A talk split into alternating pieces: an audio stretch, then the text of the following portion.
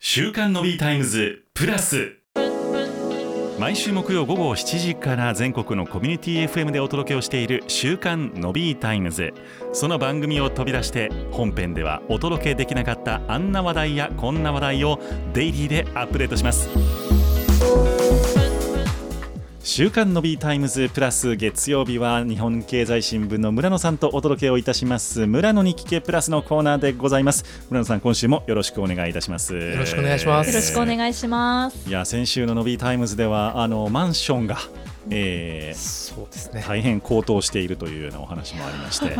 多分資材価格も上がってるからっていうのもああるん、ですそうよですね。もちろねん資材価格の値上がりとあと人件費ですね。人件費か、えですよねだから本当にあの工事の作業の方が集まらないっていえ、うそうですね。えー話も聞きますのでいろんなところで人手不足とか物不足というのが出てきてるのかなと思いますがはい今日は、えーみんな大好き金のお話をしたいと思います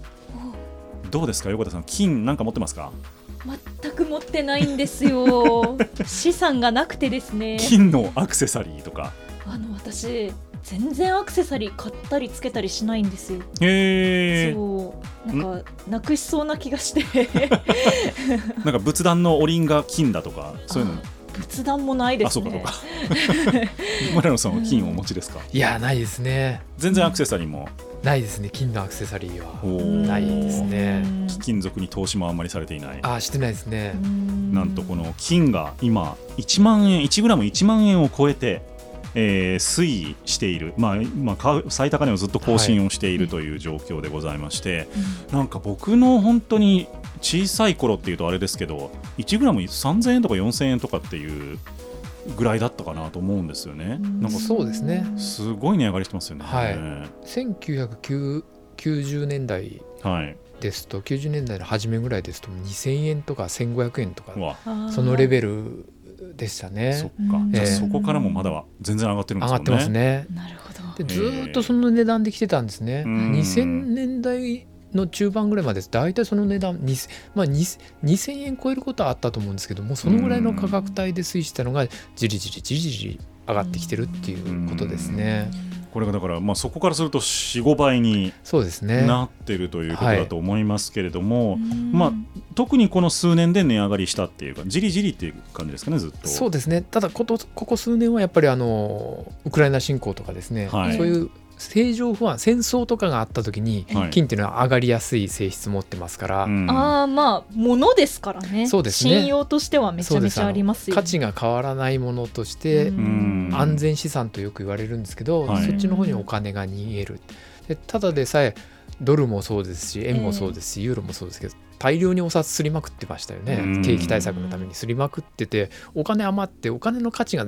下がってるんですね、ええそうすると相対的に金のか価値が上がるという物の価値が上がるってことで金の値段が上がってきてたという金はじゃんじゃかスローとかそういうのができないですかできならいねですねうん一定の確かある程度一定のうんそうです量ねしかないっていうことですよえね。ー今採掘可能なやつだけでオリンピックプール 50m のオリンピックプール3倍分ぐらいとかって聞きましたけどね埋蔵され埋てる蔵のされてるもうさそれしかないにあー新しいのはえでそうすですねそう。ですじゃあもう本当に希少価値のある物質ってことになるんですね。そうですねうーんそれで価値が裏付けされてるっていうことですねそっかじゃあ例えば僕の家の裏庭ではいすごい金鉱脈が発行されて、うん50トンぐらい生産できるって言ったら、はいまた価値が変わってくるってことになりますね金の価値が。そうですね多分そうです50ねトンっていうのはもうちょっと考え考えありえないにでくすけどもねまあえまあえまあまそうあ。か、うんでもそれだけ価値のある金属っていうのが取引されているけれどもだからそれだけ需要が高まっているっていうこともそうだしお金の価値がそもそも相対的に下がってる下がってるからっっててこいとうことですよですねね、ええあんまり意識しなかったですけどねそうですねうんでうん特にこの最近この日本で1万円超えたと 1g1 万円超えたと言ってますけど、うん金の価格ってですね国際価格っていうのがありまして、え世界的に通用する価格がニューヨークの先物市場はいで取引されてる金の価格なんですけど、うんその価格っていうのは基本的にステイなんですようん横ばいできてるんですねうんね今年い1トロイオンスっていう単位使うんですけど、ええトロイオンス大体 31g なんですけどそのあたり1900ドルから2000ドルの間でずっと動いてる状況で。うんで今年の4月ぐらいに2000ドル1回超えてたんですね2050とか言ってたと思うんですけど、そのぐらい超えてたんですけど今もう1900ドル台うん上がってないんですよあー上がってないのに日本だけ円円換算の価格だけ上がるああそういうことか。そういうことなんですよこれつまり円安なん円です安よなんですね。なるほど、それでだったんですね。そうですそうですじゃあそれだけ円の価値が下がってるってそこうとですそうねですおっしゃるとりですそのあー裏返しですうーんなるほどじゃあ金の価値自体がすごく上がってるというよりはっていうことですね。うん世界的には世界的にそはうですね、ううんん、あなるほどそう考えるとこれ 由々しき問題というかそうですね。それだけ円の信用が下がっちゃってそういるうこっとていでうすのねは結構焦らないといけないものなのかもしれないですね。でも金ってあれですよねそのアクセサリーだけじゃないんですもんねいろんな電子機器にやっぱり使われてるので使われてますね半ええ導体の半導体とかにも使えますしねそうですよね。これが上がっちゃうと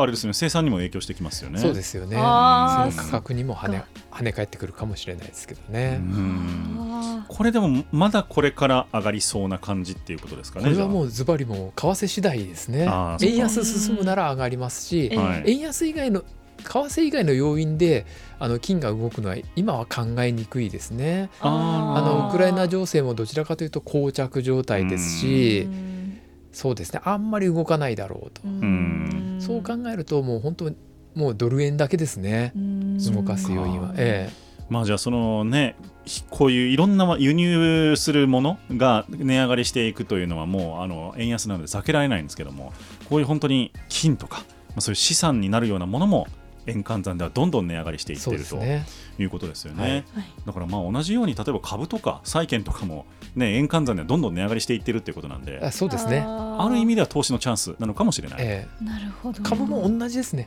うんあの買いドル建てで見ると安いんですよまだ全然安くて日経平均ですね、だから外国人が買いやすい状態なんうで、んドル建てで見るとまだ全然本当に安いと思いますね。そうですよねええうんというわけでじゃあねこれから横田さんが、はいえー、とたくさん金とプラチナを買い集め、はいね、これがどんどん値上がりして、はいわっしょいすると はいどうどうしたどうした好だといいなーって金きですかいや